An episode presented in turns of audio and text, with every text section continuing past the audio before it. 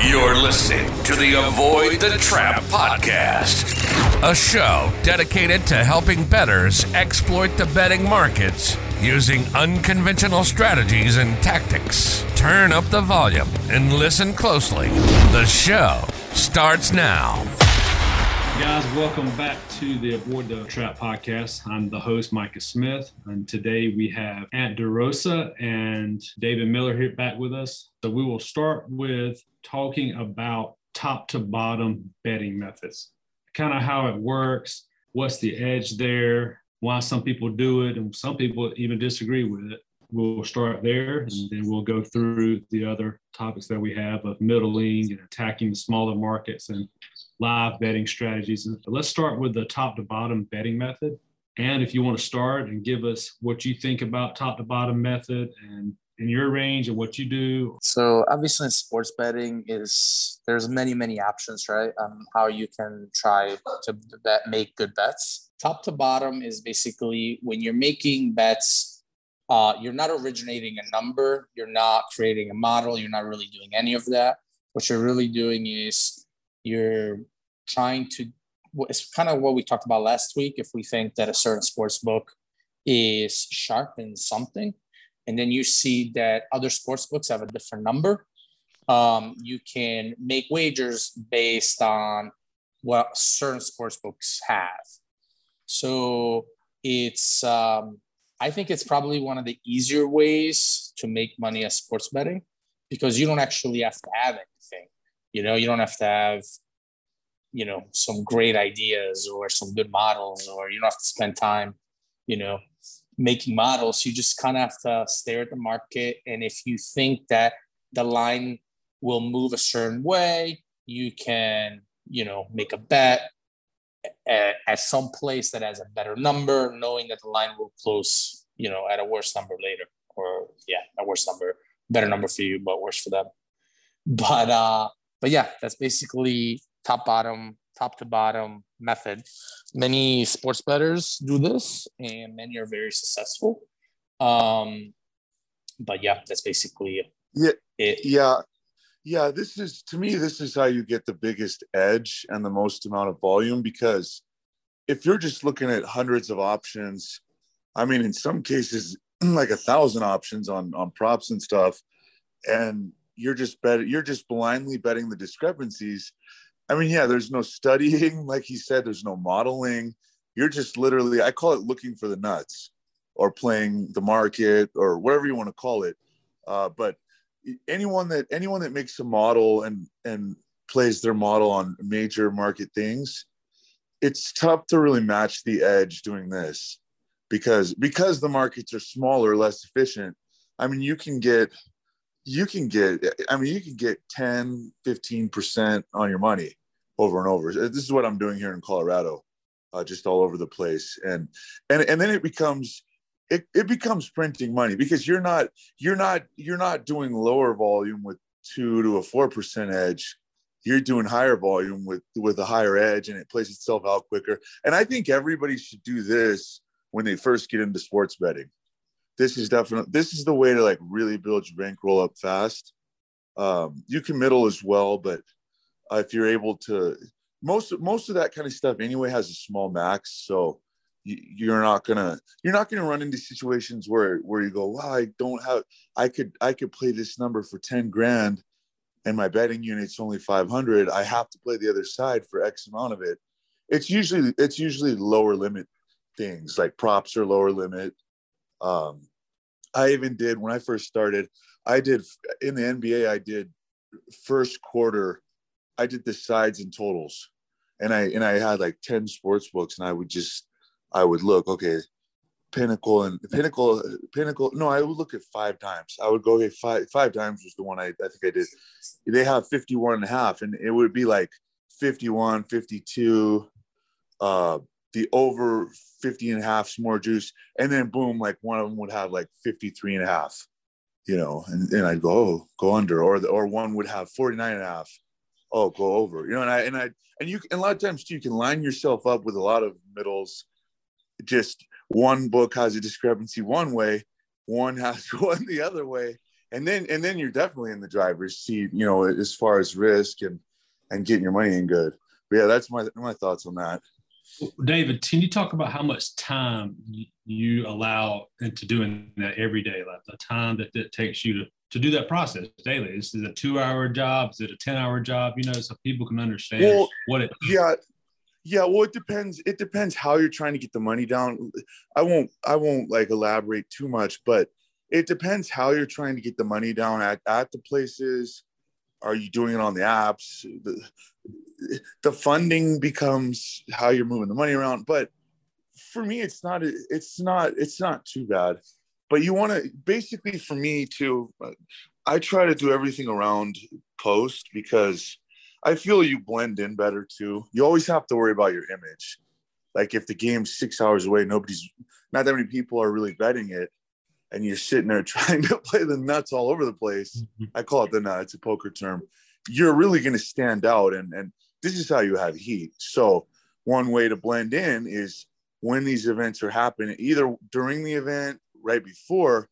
This is when you can really blend in because the the over the volume is there's a lot of volume that's happening. People are betting all over. Well, for me, all over the state, all all over the country on on most of the apps in, in multiple states. So I try to blend in. Um, yeah, and and so I'd say to answer the question, well, a day like today, yesterday it was more hours.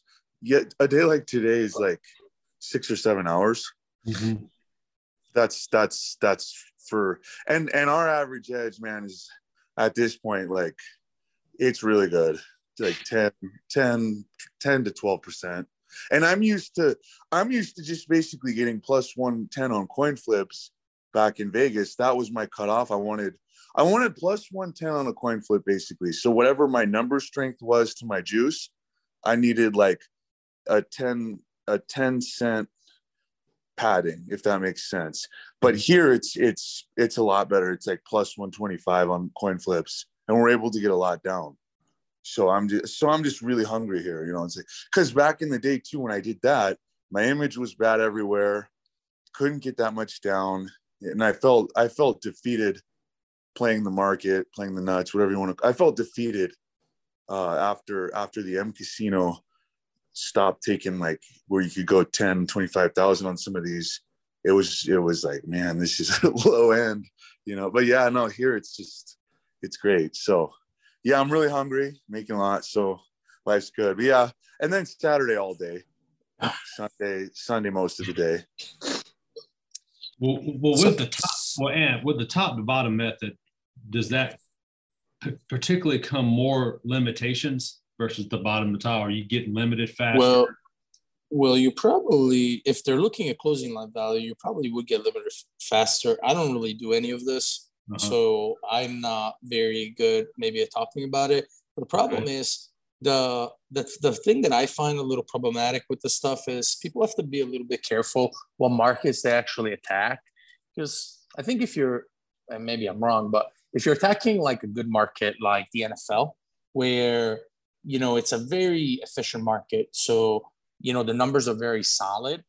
Um, this method I think is kind of strong because you know those those numbers are really you know they're when they're wrong they get hit pretty fast if you're doing this like i don't know college basketball i think you have to be a little bit careful because there's so much manipulation in the market and there's like you know pinnacle and betcris are getting manipulated all the time because people can get down betting you know across america for way more money so you just have to be a little bit careful uh, when you do this stuff and what markets you kind of do and uh, another thing that I think you should kind of be a little bit careful of is um, is when you do it, you you should try.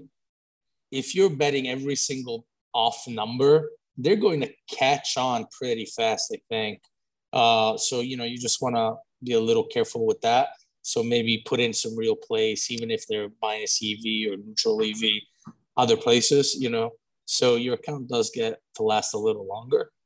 But usually, if there's a trader behind the desk and you make a wager on some number, the first thing, if they're a clueless trader, the first thing they will do is they will look at their dumb bet screen and they will see what the the world has that number at. And then, you know, in in behind their mind, they will know, oh, this account when he bet, he bet the number that was off. And then if you keep doing that over and over and over, eventually they're gonna catch on, I think. Maybe I'm yeah. wrong, but yeah, no, no, they do. And then and then uh, for myself, I always go, okay, put yourself in the guy who's looking at this bet's mind right now, just in case somebody's looking at it. So let's say I bet just a straight, a straight, almost an error.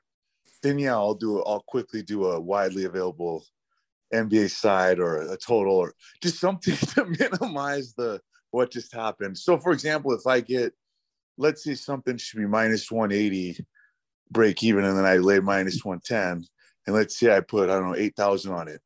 I'll quickly go and I'll bet an NBA side just yep. something random or a total, you know, like I'll go over under 224 and a half if it's just flat 224 and a half. That way there's just, I don't know if it even helps, but that way there's just a small degree of doubt. Well, maybe he just, or, and then most of the time my theory is they don't see it because here it's all, I know when you were working at Pinnacle, you guys saw every, you had a, you had a system to see every, every big, every big bet coming across probably, or most of them yeah, imagine imagine like a web page that shows every single bet that comes in, and, yeah. and it's it's customizable. So like you know you can yeah, change right. you can change you can change what limits you want to see. You can change what kind of profile of the players that you want to see, and obviously you know if I'm trading Croatian basketball, I want to see twenty dollar bets, and if I'm doing NBA, I probably want to see bets you know over five hundred dollars. You know, so it's kind of yeah, yeah, like that. Well, when I was when I was in Vegas, I mean, a lot of the stuff I'm seeing, I probably shouldn't say, but I, I just don't really care. When I was in Vegas, my manager friend who worked at station casinos, he goes, Hey man, anything under 500, we can't see come across in real time. Kind of saying what you're saying. He goes, It's basically set just to show anything over 500. And yeah, it's kind of like this, like, like screen where each bet, like, okay, the new one's at the top and, and, and it's just constantly moving down like a, like a ticker of, all the bets over 500 and uh so basically whenever i would play the nuts you know whenever i'm i want the first half of a college game eight when it's a flat seven everywhere you're getting your your plus 110 that's about 20 cents of value for 10 so you're getting your plus 110 on the flip there. I would just play like 460 or i would you know it's pretty obvious yep. but not really because they didn't see it. Even though you could say well that's obvious my friend my friend told me he goes we don't see anything over 500. He goes, just don't yep. go over 500 when you're playing the nuts. So then I did that. And so I was literally like mass betting. You can ask Michael. Oh, he, we were doing the, I was literally mass betting like 420 to like 470 on everything. And then if I did 420 on one app on plus eight, then I would on the other app do like 375. And then I'd wait like two minutes and then I'd do like 450 on the third app. And I would, I would bet like six or seven of the apps and I'd get like uh, three or four thousand down on on the on the plus one ten on a flip, and not none of them would be over five hundred. So that that yeah. was kind of how I went about things when I used to do that at, in in Vegas. Well, I've worked with I work with currently with both of you guys, and to me, I know like David, those you don't have apps in your name, you're limited, and I'm and so I, I to me it brings up the importance of a a partnering with a winning group, right? So you you both of you guys both need betting partners because you can't just walk in and bet what you want. Is that am I wrong or am I right? I should yes. be limited. go, yeah. go, ahead. No, I, no, I, I should I should be limited myself. I mean, because I've really I've really leaned on the places in Vegas. In Vegas, I should be limited everywhere. I, I deserve what I have. I've leaned on these guys like for like 17 years or whatever it was. Uh, but and then here I'm limited. Kind of this, kind of the same thing, playing the nuts. Yeah. Uh, but yeah, that's why I'm limited. He can talk about his. He's he's just beating the move over and over on on a lot of widely stuff. Go ahead and explain why you're limited. No, I mean like we just you know we we use the bottom to top approach, but the uh you know, obviously sports books don't like getting beat. And uh, after a while, basically every single sport book except a few, they eventually limit you. To be honest, I actually never made a sports betting account under my name. um, mostly because I've never lived in states that allows it. But uh, but yeah, it is. If you want to scale up your you know your betting, you have to make partnerships with people because unfortunately we live in a world where you know people don't people don't want to take your bets. And uh, and uh, that's in my opinion is the easiest way to actually make money in sports betting is you don't actually have to do any work. You don't have to know anything. You just have to say hey guys uh, you guys are smart or somebody's smart. I would like to partner up with you. I know you need liquidity. Uh, let me help you. And that's the best way to actually i think get your feet wet. And you can learn a lot too. You know you can uh, you can look at the bets that these people are making your in your account and you can actually learn from it and ask questions if you want. And you can do all kinds of stuff. You know i know sometimes mike always asks me random stuff about you know things that are better in his accounts and i explain it to him and he's learning stuff. And it's just um, it's just i think it's the easiest way to actually make it in this business. It's not nearly as fun of course but uh, you know you can't sit around and say oh i really make the cowboys minus six while the whole world is at seven and a half. I'm gonna go you know bet the plus seven and a half.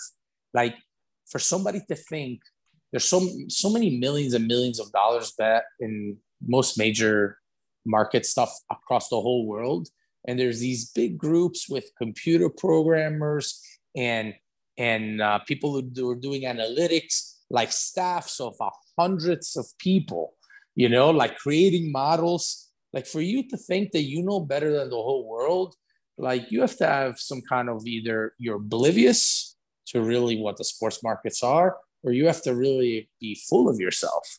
Because it's you know these these numbers are made because there's millions and millions of dollars bet on both sides and many different sports books across the world. Well said. I love that. Let me ask you a question. Let me ask you i like to ask you questions because yeah. if i can learn too i want to i want to learn some stuff. So when you're when you're seeing all these bets come across from your expert in this you're expert in that and, and and so on and they're basically these guys are the ones these are the ones the, the, experts in each sport. Do you even care to do you ever ask these guys and well a do you ask them b would they even tell you uh, various pieces of their models? Or do you just not get do you not go into that? Like if like does anyone mm. ever say to you well we like to do this because of this and this and this is in our model etc so obviously i know more about this business than their normal partners uh, so when I ask them, it depends what kind of group you're dealing you're with. threat. But, but but some some of them they tell you like uh, we started betting corner kicks for this one group like a few days ago, and uh, they sent a play, and uh, you know I I asked them, hey, do you also you know like the over in this game based on the play they sent, and uh, and then they're like, oh, like you know, or like another good example in soccer, uh, betting the favorite in the over is very correlated. Um, you will never, see, you will very rarely see a sharp bet, you know, a minus one goal favorite and the under. You're, if you're you're either betting the minus one goal favorite in the over and the plus, you know, the plus one goal underdog with the under, and uh, you know these are things that you catch on that by seeing. And then if you ask them, you know, I'm like, hey, do you ever bet the opposite? They're like, no. You know, like so it really depends what kind of relationship you have with this with these groups.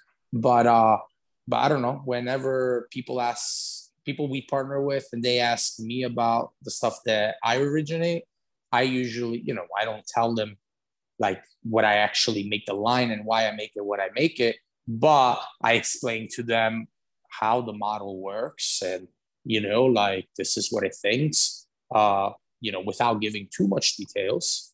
But but yeah, if yeah, somebody I, asks me, go ahead.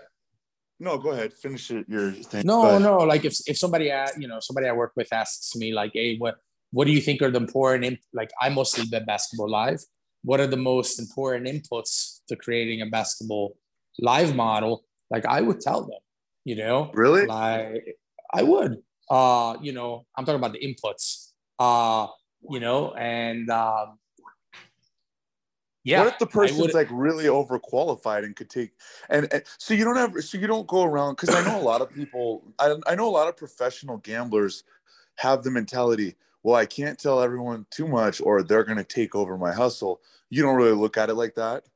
Well, obviously I'm not giving out the goods, but if somebody that I'm working with is asking out of curiosity or just wants to learn, I will tell them, uh, you know, betting basketball live isn't easy because because obviously there's a spinning wheel. Uh, so you have to like really know when to bet. And uh, and it's a lot of work. You know, you need you need to watch the game, you need to have a bunch of people clicking the games for you before the timeout ends. It's it's something that it's not as easy as like betting pregame, in my opinion. So you would need a really big infrastructure. You know, I yeah. have I have like nine people betting basketball live, like as a staff. Uh, it's a lot of work, but uh, but yeah, I don't. If anybody ever wants to talk about how to model a basketball live game, I'll gladly, you know, tell people what I think. So, so basically, what you're saying is, and correct me if I'm wrong, you're basically saying you can give bits and pieces because you have you you have a staff of seven or eight people, and basically somebody knowing a few a few bits and pieces of it is is not a threat to to even yeah and and and there's so many different sports books with different lines and creating a model isn't easy you know but but you know, if somebody yeah. asks me, "Hey, do you think it's better is better to use a uh, you know like what kind of is it better to use like a um, like what inputs do you think are important? You know, like time and possession and all these other things. Like I don't mind telling them, you know, but getting uh-huh. to getting to the answer, you know, I I basically only learned because when we started doing it at Pinnacle, we were basically doing it by hand. So, so uh, you know, I'm not a computer programmer, or I don't even know how to do anything with data, to be honest, or not much. Uh, so I just learned by basically being thrown in the fire. But uh, but yeah, is is is and it's and it's mostly the hardest part for me if I was to because I've always thought about trying to do some type of well model, but I mean I the fourth the, the fourth quarter would be tough like that final minute. And then i and then i'd be thinking okay how much do how much do the coaches tendencies matter sure. here? You know is it is it more that or is it just raw numbers? Like if they're down so, three they, do they foul on purpose? You know like stuff like that. Do they give up if they're down five? Do they keep fouling? Stuff like that. So so for well luckily for you most sports books in the last like two minutes of the game they don't even post a line um, so you don't have to worry about that too much. Sometimes they'll post a money line, but most sports books don't even post a line. But uh, but yeah, obviously coaches' tendencies do matter a bit.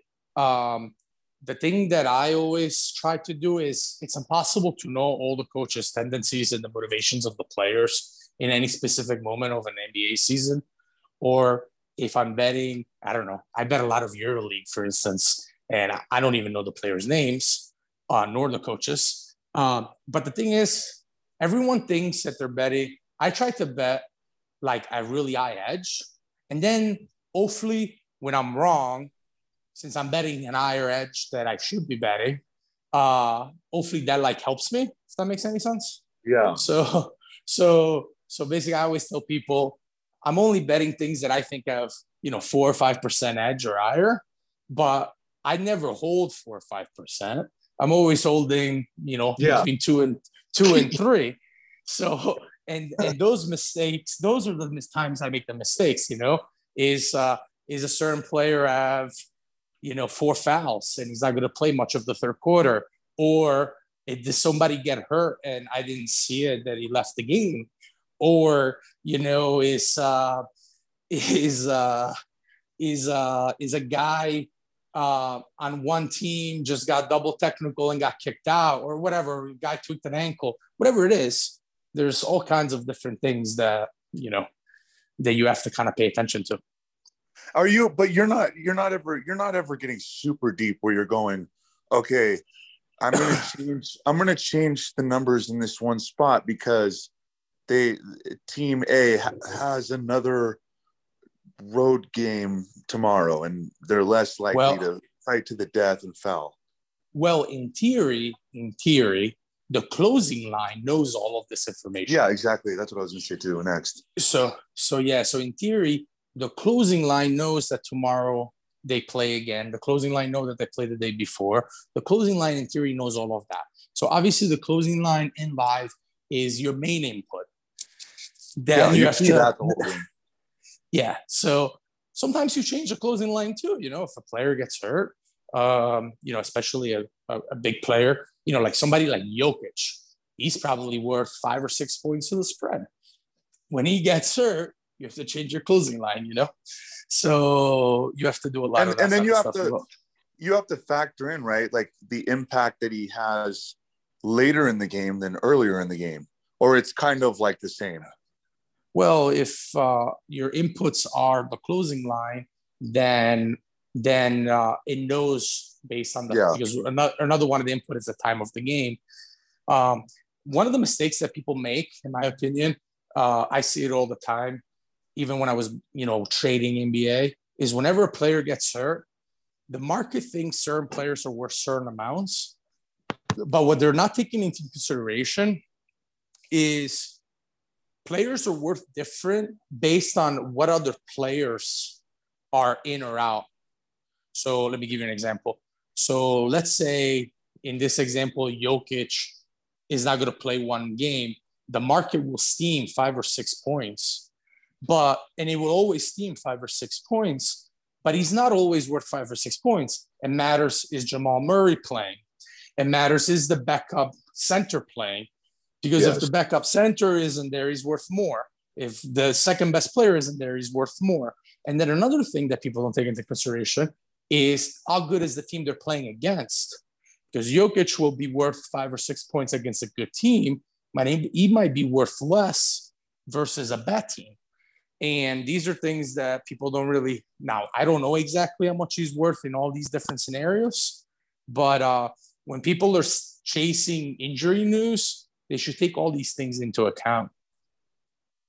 so you are so there is there is you're looking at little well i i call that kind of cluster injuries like if one if one lineman's out in in football you know his value actually hit, when there's multiple guys out yeah in, in theory it it it like compounds kind of it, it, it Yeah. it's worth more is what you're saying and then and then there's little there's probably matchup things that you're looking at uh, with those seven guys that work with you. Um but yeah, it's interesting whenever someone goes out a star player.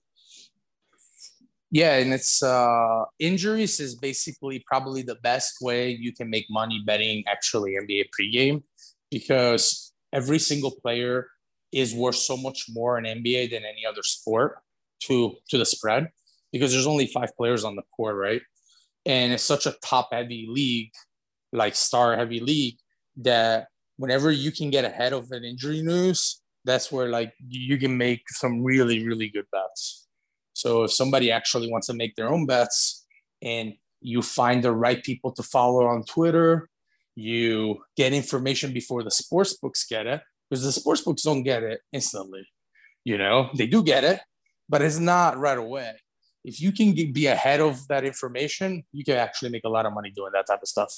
I don't do Do you- it, but do you find do you find that quite a bit with your sources or do you do you focus more on okay when so and so's out and the de- degree of panic is this it's really not as bad as it looks uh this is actually you know the backups are going to step up stuff like that or do you or is it more you actually get the info before it's factored in when I when I well when I used to work at a sports book, you know, we were getting beat to the information all the time. When I traded NBA, we had we had customers that we knew that if they bet, it was because a big player wasn't playing. And- oh yeah, hundred percent. We had them like What?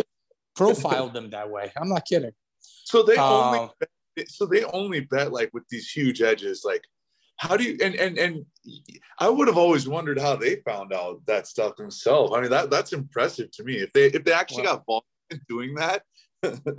I I have another. I have a funny story. I said it. I was on the Spanky podcast and I said it there. So maybe I'll re.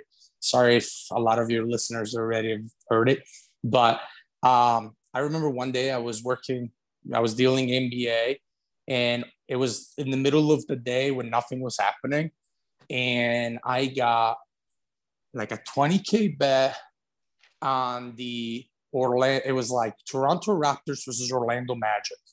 I got a 20K bet from an account I didn't recognize. It was a max bet, 20 30K on the Orlando Magic. So the first thing I did was like, this seems weird. Let me Google the, the account holder's name. And the account holder was a dentist from Toronto. This is a true story. Now, a dentist from Toronto in the middle of the day is betting the, the team that's playing against Toronto. That's fishy as hell, I said to myself. So, so you know, I put that information in the back of my head. I moved the line and I took a bunch of money on the other side. And like two, three hours later, they announced that Chris Bosh uh, was not going to play that night because he had his wisdom teeth pulled. No way. That's so funny. Yeah. and stuff like this happens all the time you know so you I do have to take this stuff stop and stop information into consideration you know when I come across it but that dentist you and i both know that dentist has to be somewhat sharp because he has to at least understand that like that wasn't already factored in. Like I kind of feel a lot of times people go like amateurs will go, "Oh, so and so's out, you have to bet this," and then you're just thinking in your head, man, that's already factored in and yep. some. So, so he had to at least have been on the level of, okay, this well, is this is not factored in, right? Yeah, because he knew that nobody else knew this information. okay, know? yeah, that makes like, sense. Yeah, so it was, it, and and stuff like this. Like I said, there's. Uh, I remember this was before Twitter when I was working at Pinnacle. That we had a guy who uh, he had contacts in every single arena. So this was before Twitter happened. We had a guy. We you guys remember the AIM uh, Messenger, AOL Messenger? Yeah. So, so this guy would message us on AOL Messenger, and he basically, I don't know how much they, how much Pinnacle paid this guy, but this guy had people watching if every player at warm up, if anybody was injured, and then they would tell them to us like that those guys would not play or they they look like they wouldn't play or they look sick or whatever it was. And sports books are doing that but in today's world with twitter and all the beat writers the sports books don't have this extra information. You the better can get it just as good. Yeah it's pretty exciting.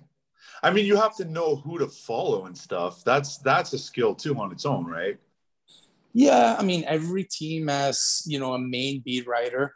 Uh, a good way to do it is whenever a guy gets, whenever a guy gets uh, announced out, search for that player's name through Twitter, and you will see the first person or the first few people that tweeted that information. I see. And then, and then you that, can create a list. You can create a list like that. That so you will know because sometimes it's not the main beat writer. Sometimes it's like some normal guy that works for some crappy newspaper, magazine, whatever, who that one time or a few times has the information before everybody else. Yeah, that was a good tip. That's that's see, I, that that totally makes sense based on the way it all works. Um, yeah. yeah, that. Okay, there you go, listeners. There's a, there's your huge tip for the day. Now you'll then, now you'll follow hundreds of guys and and then have information coming at too much information coming at you. But you you, you should have you should have about a few hundred guys you're following if you actually want them off. yeah, and then and then and then, I mean, this is this is I don't know if you yeah I guess you call that angle shooting, but the guys that that used to just only bet on that kind of stuff, I mean, they must have annoyed you guys to death. What what would you guys think about those guys? Like, oh, they're pretty badass, or they're annoying, or they're low end, or they're low lives, or what would you guys think I, of that? I didn't really care very much. Uh, my boss will get upset sometimes because you know obviously they're betting you know three four points of value on on an NBA spread. Uh, but you know, like I kind of liked it when it, that information came soon before the whole market got it, because then you can do something with that bet, right?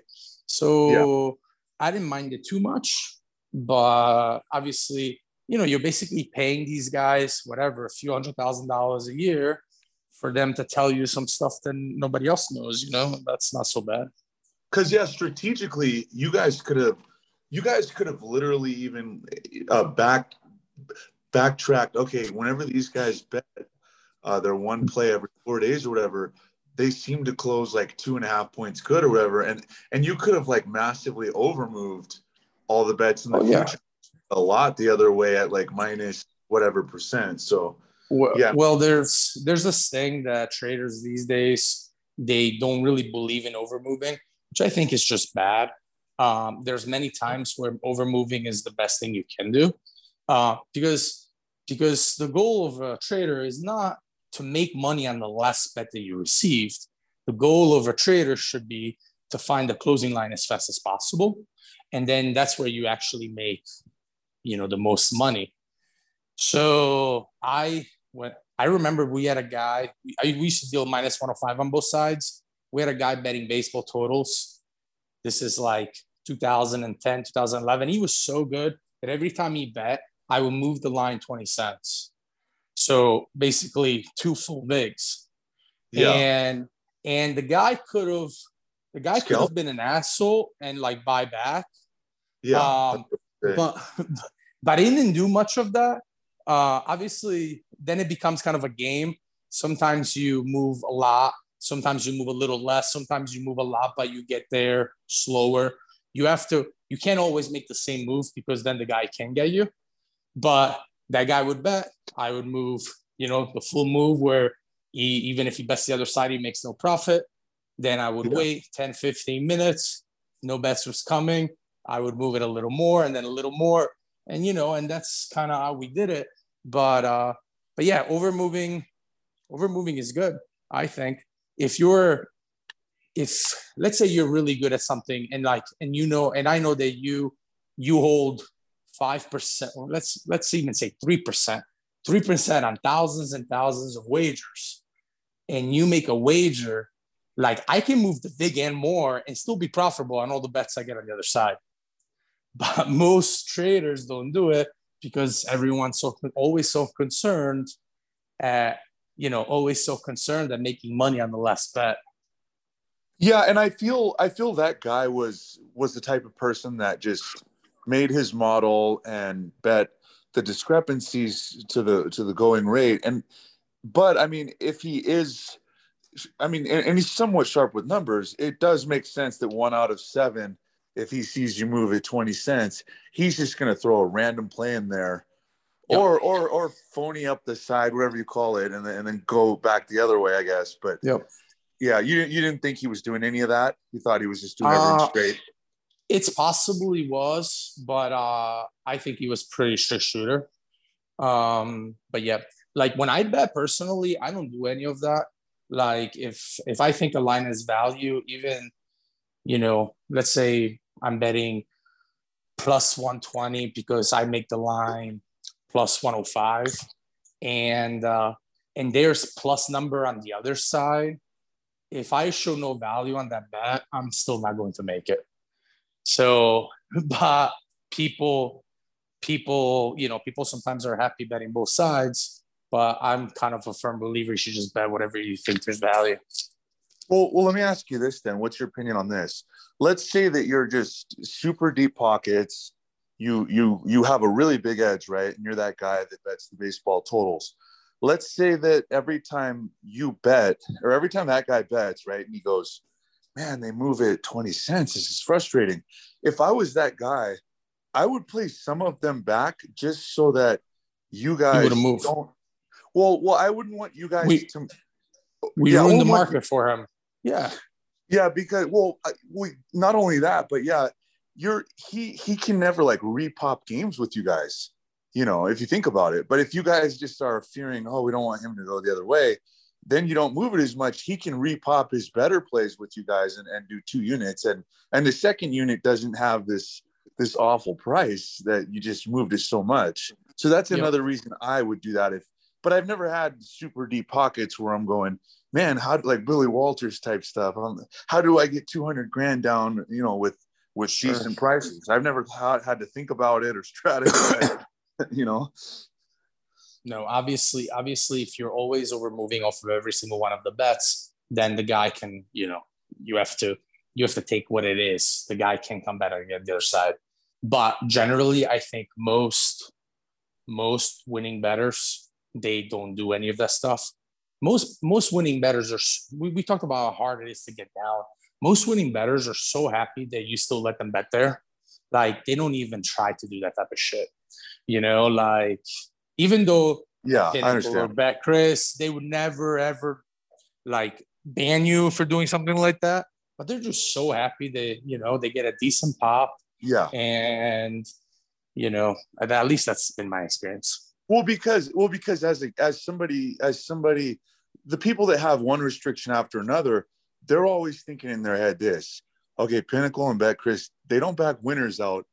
I don't want to be the guy that's in the first group that they do end up backing out because I'm playing back games the other way. So it's kind of like you're yeah, you're grateful and you're on your best behavior. Even yeah. even on the places that say, Oh yeah, you can bet back the other side, we don't care. At some point they could care. And then they're just going to tell you goodbye in one second. So I think that's what that's a lot of what it is. Then the other the other bottom up method is basically just uh, you know you create some kind of model that predicts what the outcome of a game is supposed to be, and yeah, you bet whenever your model says that the outcome that people have posted is wrong, right? what's your what's your what's your main sport that that you do this with your own stuff? Oh I, I basically most of my stuff is just basketball live but uh but uh we do some soccer as well. Um but yeah those are basically the only two sports that i do any of the stuff in makes sense yeah I, i'm i'm i'm just american american everything there's there's also there's also this like you know like speaking of different bottom, you know, bottom to top methods, is there's all kinds of stuff that people can do. Like it goes so deep. You can make a model that's based on teams. You can make a model that is based on players. Um, I know soccer, like players, like a place player-based model is actually what most people do. Um, so it's uh, you know, there's just so many different ways you can go and try to create these things. Um, but yeah. Yeah, my friend, I have a friend that he he focuses on props like 90%, but he yep. said that his props model basically doing it from the inside out, he uses his props model and that's how he figures out his full game bets. And I always yep. found that like I was always wanting him to elaborate on that, but he really doesn't. Yeah, there's once again many ways to skin a cat. Yeah. He said the props show him which side, and he doesn't have that many NBA sides, but when he does, they're pretty strong. Like they usually close good, and and he he's obviously onto something with, with and this must be a matchups thing or whatever he's well, looking at. The the best like so I used to play a lot of DFS, and there's some really good resources out there, even for not that much money. Uh, for instance, for NBA DFS, one of the best sites is Establish The Run. I don't know if you guys ever heard of it. Uh, they do a lot of they do a lot of good stuff, uh, and their player project, projection is they're really good, right? But I'm pretty sure that the way they come up with player projections is they take the pace of the game and they take you know the spread of the game, and then they take the usage and the time, you know, how much each player will play, and that's how they come out with projections. Um, so so yeah, so that's interesting that your friend has a model that goes the other way, because it would be really hard to project what a player will do in a game without knowing what the total is going to be. You know what I mean? Yeah, I think um, I think I think he'll he'll find up find all these matchup edges in the game, and then it could be something as simple as the home team's minus four, home court's worth about four points, but the away team has the edge all over the place in this and that, and so he'll take the plus four. I don't I don't know if I'm just thinking out loud of yeah it, and something like, like an advice an advice that I want to give people is if they want to start sides for any American sports, they should probably start with props. Because obviously it's an easier market to beat and you have a lot of pretty cheap resources out there that you can use. And and then if you really think that you know Steph Curry is going to score more points than whatever these projections are telling you you can adjust Steph Curry's minutes you know and then use the averages that the projections are giving you to change them however you want. But you know if uh if you really like a, one team to beat another team maybe the best way to start is okay then let me go bet some overs on their key players you know? And i think if you don't have a quantifiable edge because you have a model or whatever else i think that's a better way to try and create your own stuff than to you know just sit around with your buddies at the bar and say i really think that you know the golden state warriors are going to win today because the pistons are weak you know? Yeah, we we have a more sophisticated audience than I thought because people listened last week and some of the questions and, and things people were saying, you know, you could tell they're they're on a pretty I mean, not as high a level as you, obviously, but they take this stuff very serious and they were real excited about about this second episode. So I was really like thinking it all week about what to say, and then of course I said nothing that I was because it just all happened. But yeah, we we had people just saying some of the comments. I mean, I kind of wish you would have read them all. They were they were okay. These are guys that are very serious about the business. I uh, I posted it on my Twitter account. I got one like, so you know we got one like. One like. one listener. Yeah, we got, we got many likes. Don't worry. yeah, we got to get those likes, man. It's all about the likes nowadays. So yeah, another big advice that I want to give people is really don't jump in the NFL right away, or if you do, you know, try to tackle it when the limits are low. You know, this is all obvious obvious stuff, but uh, but you are more likely to win if you bet on Monday instead of you know Sunday morning. Um, yeah. so, you know, and same thing like maybe instead of betting the game, bet the half.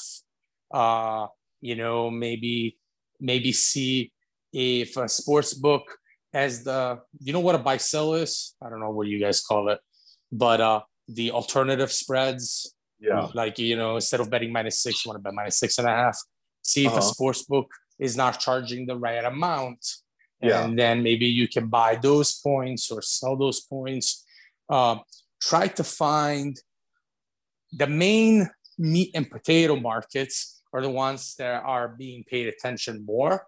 So you have to try to find something that not many eyes are looking at it, and uh, you know the traders are not paying as much attention to it, or just you know the math that these specific sports books have is not great, or whatever it is.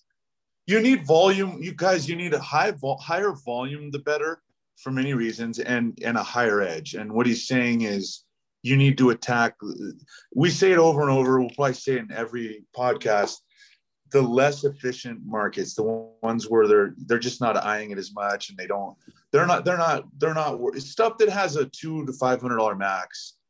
They almost, you know, they won't even look at that stuff sometimes for hours. And and this is how this is how you can build your units up. And most guys start with with less money, and and try to build it up. So this is perfect for them they're not really going to have tons of heat at the beginning. Although some places will give you heat for $200 beds. I mean, if you make enough of them, but that's that's definitely good advice. Price shop as well. Um, then another advice I want to give: please don't pay any touts for yeah, any yeah. plays. Uh, yeah, yeah. If you really if you really want to tail people's play, you guys ever use BetStamp? Do you know, know what BetStamp, I know BetStamp is? I know what it is, but I haven't used it. No. So BetStamp is kind of like I kind of talk about it as a, like a Facebook for sports betting. But basically, you can make an account and you can link your accounts to it. So you make an account and you say, okay, I have an account at Caesars, I have an account at MGM, whatever. And then every time you make a wager at Caesars, MGM, whatever it is, BetStamp, you can give you can tell BetStamp either show the the bet to the public that you made that bet right now or like the next day, whatever you want to, however you want to tell it to it. And then BetStamp actually keeps records of your record and how much you beat the closing line by and whatever else. And all that information is like public. So so you can go on this bet stamp and see people who actually are winning. And if you for free, you can bet their bets instead of paying some guy who's basically selling you, you know, some gold that doesn't exist. Yeah, so uh, that's interesting. So on that bet stamp, do you get into that too and, and follow other people, or do you just put your own no. stuff and yourself? No. no, no, I don't. The average I don't person, that's a good tool to have. Okay. I don't. I don't put. I don't put any bets in it. I don't really follow it. But when I learned that there was a thing like this, I spent like an hour and a half looking around the website. And there was definitely people with lots of wagers that were beating the closing line. And there's definitely people with lots of wagers that were winning.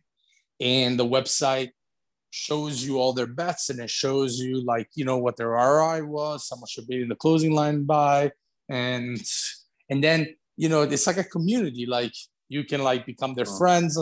You know, you're like, oh, I followed your play. Great job. Buy one as well, you know, things of that nature. So okay. yeah, that's, neat. Okay. Yeah, there you go, guys. Well, I was I was kind of taking it serious until you laughed and went, "No." I'm thinking, okay, maybe I won't go on there. no, no, they, they might be. I mean, I only have I have two little girls and only so many hours per day. But if I was starting and I have no edge, like that's kind of where I would start. I would start with something like BetStamp, and I would try to find people that were winning and I would see if I could follow their bets.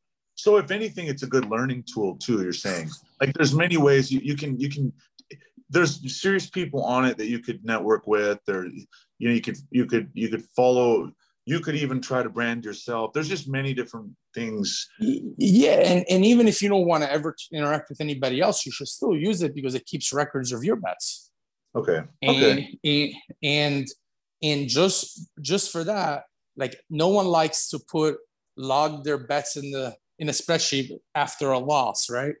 So the system the system keeps everything, right? Keeps your bet, your closing line value.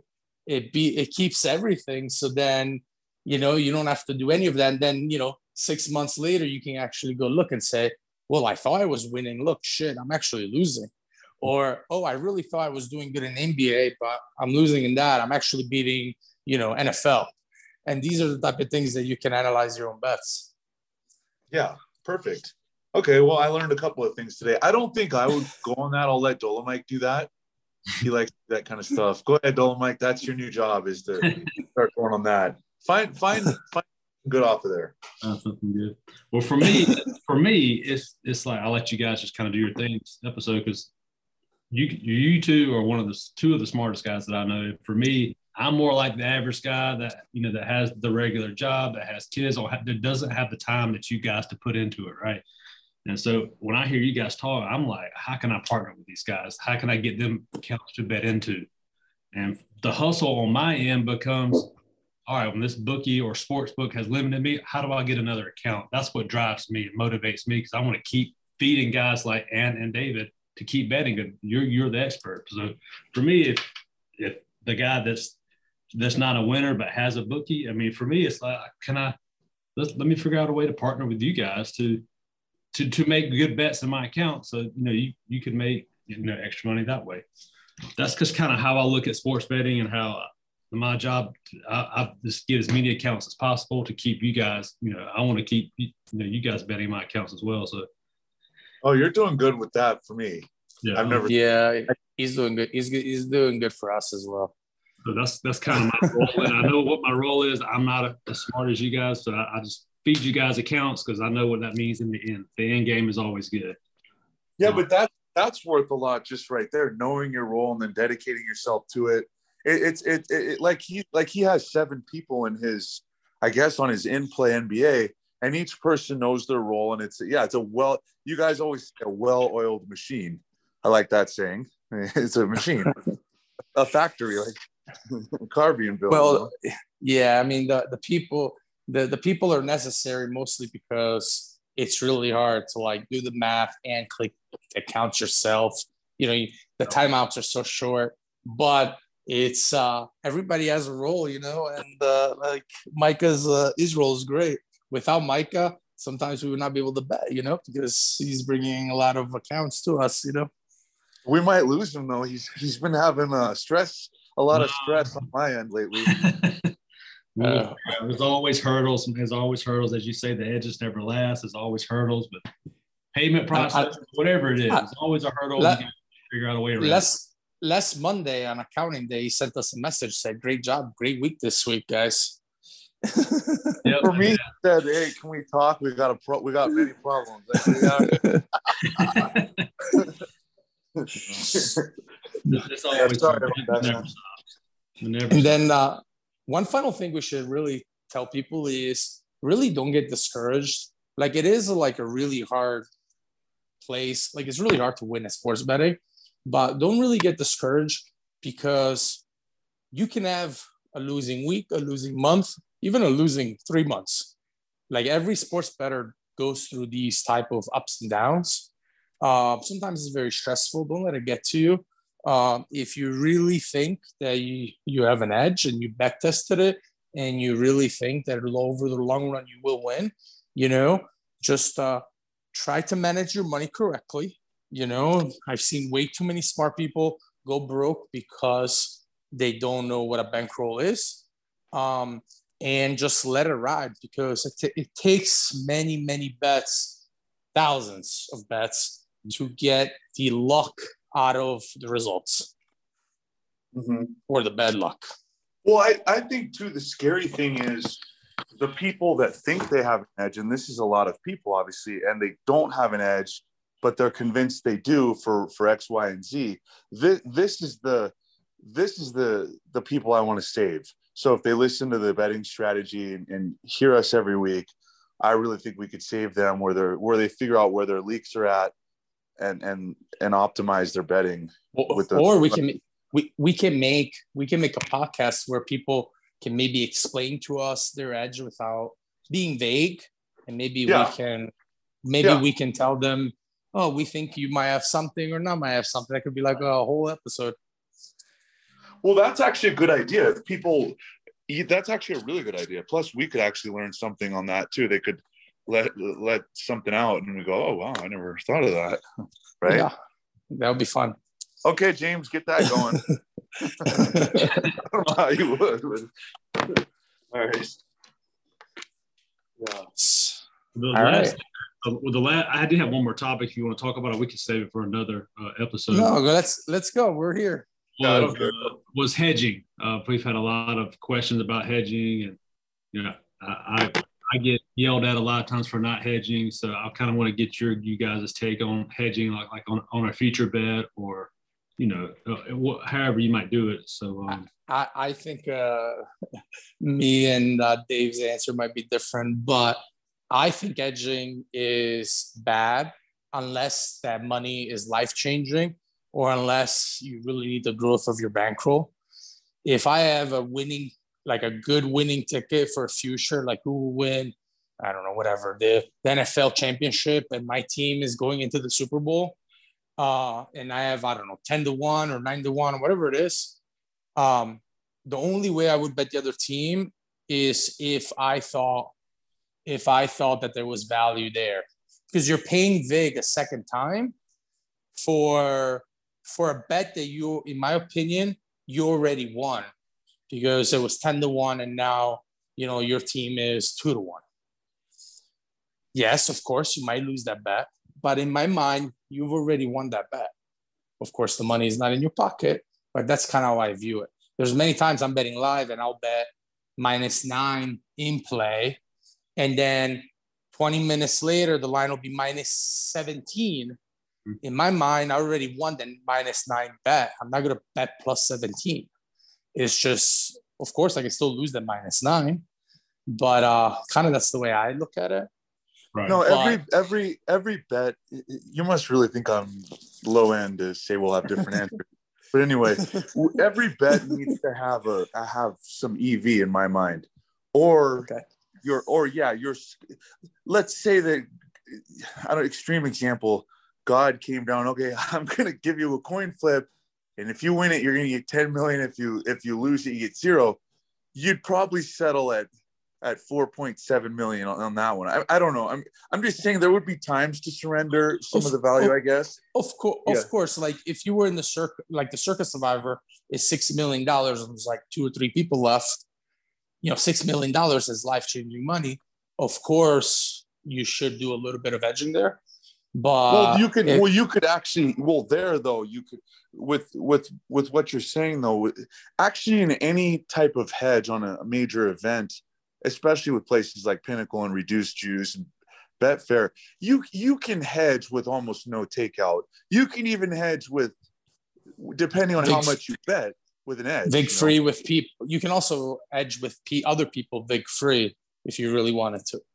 I When get you- all. Of, when when you say the word hedge though and and you talk about your average person he's just taking out his one fanduel account on his phone and he's going oh i have team a they only have to win one more game and i get 15 times my money i'm just going to pull out my fanduel not look at the going rate or anything and i'm going to put half of it on the other team. This is kind of this is kind of this is bad.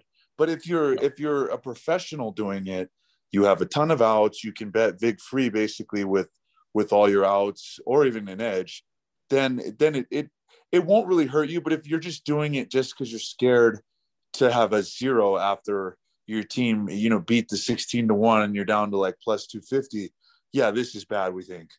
You know, So it sounds like to me it's more bankroll related. What if this, if you're hedging, it doubles your entire bankroll? I mean, that's a situation. Well, okay, I might want to hedge because now my bankrolls will be double. well, you probably bet too much in the in the first place. Oh. Now you got yourself into a weird spot where you bet. Yeah, if you could double your bankroll and hmm. and you have big edges next season that you need to attack something like that like the money would quadruple next year and it's a disaster to get zero then i guess i don't know We'll there's talk a lot about- of factors We'll talk about the cash out button. I've heard a lot of ups and downs about it. no, that's bad. no, That's never. A, a lot of people Yeah, post that's on social media. Oh, I cashed out. You know what I'm saying? it's like deal Never. or no deal they have the edge it's like deal or no deal if you were to break it down they have the edge but it, it They're not offering you a true cash out. That's what you're saying. In, in no, in that spot, they're actually offering you more. There's more vig on that line than Yeah. they normally would be on a normal bet. It's actually twice as bad.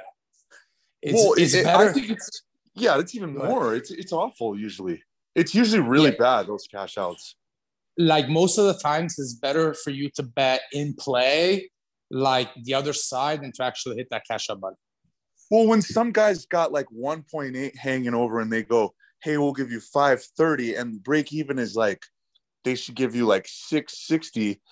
Mhm. The problem is most guys don't have like, you know, whatever it is, like half a million to go out and bet the other side on their own. They don't have the outs. So it's kind of like they're they're desperate. So they only have the one option is to and, and so the book kind of preys on that. Not preys on it, but they're running a business at the end of the day and they want you to hit cash out usually in those spots because they're giving you a shitty price. That's how I look at it. Yeah. If you can never hit the cash out button, please don't do it. Yeah, that's I right. had, uh, last year, just for example, I had a future bet on the Georgia to win the national championship, parlayed with the uh, St. Louis Rams. Right? Los Angeles, yeah. I'm sorry, Los Angeles Rams.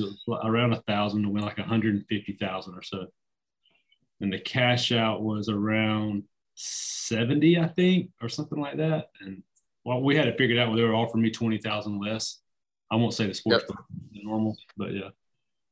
So it's And good did you hit it? Makes sense for them to do Oh that. yeah, I did not hedge. Yeah, oh yeah, the, the Rams and the and Georgia won last year. So we did hit it. But there's other opportunities too. Like I had the Phillies forty to one this year to win the, the World Series. Didn't hedge. Had Ohio State to win a hundred thousand to win the, the national championship. You see how that worked out. So didn't hedge. But do you but do you, but do you think that your original futures bet had had an edge, yes or no? Or you were just doing it for action? Well, yeah, well, yes. Well, like for example, the Ohio State when they were, you know, they were in number ranked number five, right?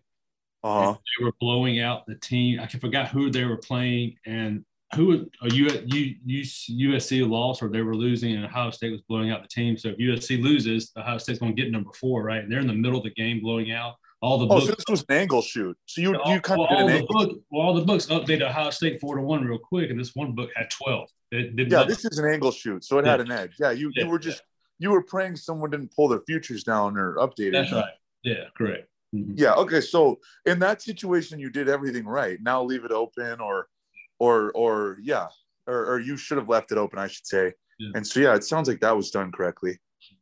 No. Speaking other, of, uh, go ahead. The, uh, the other parlay was just just just for fun. Just for fun. But didn't but but wasn't that plus EV too? Because you on the free bets you're you don't get the base money back. So on free bets, everybody, you're supposed to do something that gets you like plus uh, a nice plus there. If you if you do the math, whenever you don't get the base money back, which is how a lot of the free bets work, you, you want to do something plus 600 plus 700 weren't you doing that or you actually risked? Oh no we actually risked. We actually risked a thousand. It was just for fun. Or i okay. thought georgia had a good shot of winning last year because of the just from just being kind of a local guy just really thought it. So it was just a you know a shot in the dark just for fun. Well, I guess it still could have had an, an edge if somebody was undervalued, but usually the futures are there's no futures and futures. But but if somebody hmm. was undervalued or or somebody was really slacking on one of the prices or or both a little bit, I mean, it could. Did you see what the other books were offering too on that exact? Bet? No, no, no, no. Did, did not. Did not. Just for fun, man. Just for fun, just like playing craps, just for fun. So oh, I've just, seen him at the I've seen him at the craps table. He loves all those all those weird numbers that I don't even know what they do in the middle of the board. Just for fun, man. Just to have it. he loves a lot of cash out buns in the craps table. yeah. So one thing I do want to say about futures, like the edge has to be pretty high for you to bet them because most people don't have a big bankroll and your money gets tied up for many many weeks so just be careful with futures. Uh, another thing to be careful with when you're betting futures on credit with like local bookies, like there's a possibility you get you get cut before you actually get paid. Yep. So be, be careful with those uh, in those spots as well. Yeah, I, yeah I've, I've been there. Disaster. tying your money up that long is a disaster. Even if you had a big edge, it probably would make sense to do it, depending on what your current hustles are. Like if you have something real good that that you could just roll that money over like 30 times before that would have been settled up. Yeah, it becomes yeah. a total. Yeah, I bet zero futures, but maybe for some people who are just, you know, recreationals or they're small losers, maybe future is the way to go because they lose at a lower rate. But uh but yeah, just be careful with futures because they do take a long time to settle yeah, we don't want our people losing at a lower rate. We want them maximizing their wins. So yeah, guys, don't don't don't don't bet any of your your team think or a lock because the it's usually an illusion. You go, oh, they're going to win it all and for sure, and I'm getting nine to one. And usually, you're just it's an illusion. Usually, yeah. So stay away from those. Look for the small market stuff. That's that's that's that's it. That's what you should do. No, this was episode two. And next week, we'll be back around the same time with episode three. I appreciate David and Ant being on. Thank you for listening to the Avoid the Trap podcast. If you'd like more betting tips or want to learn how you can partner with us, go to our website, www.avoidthetrap.com. Until next time, remember to the victor belong the spoils.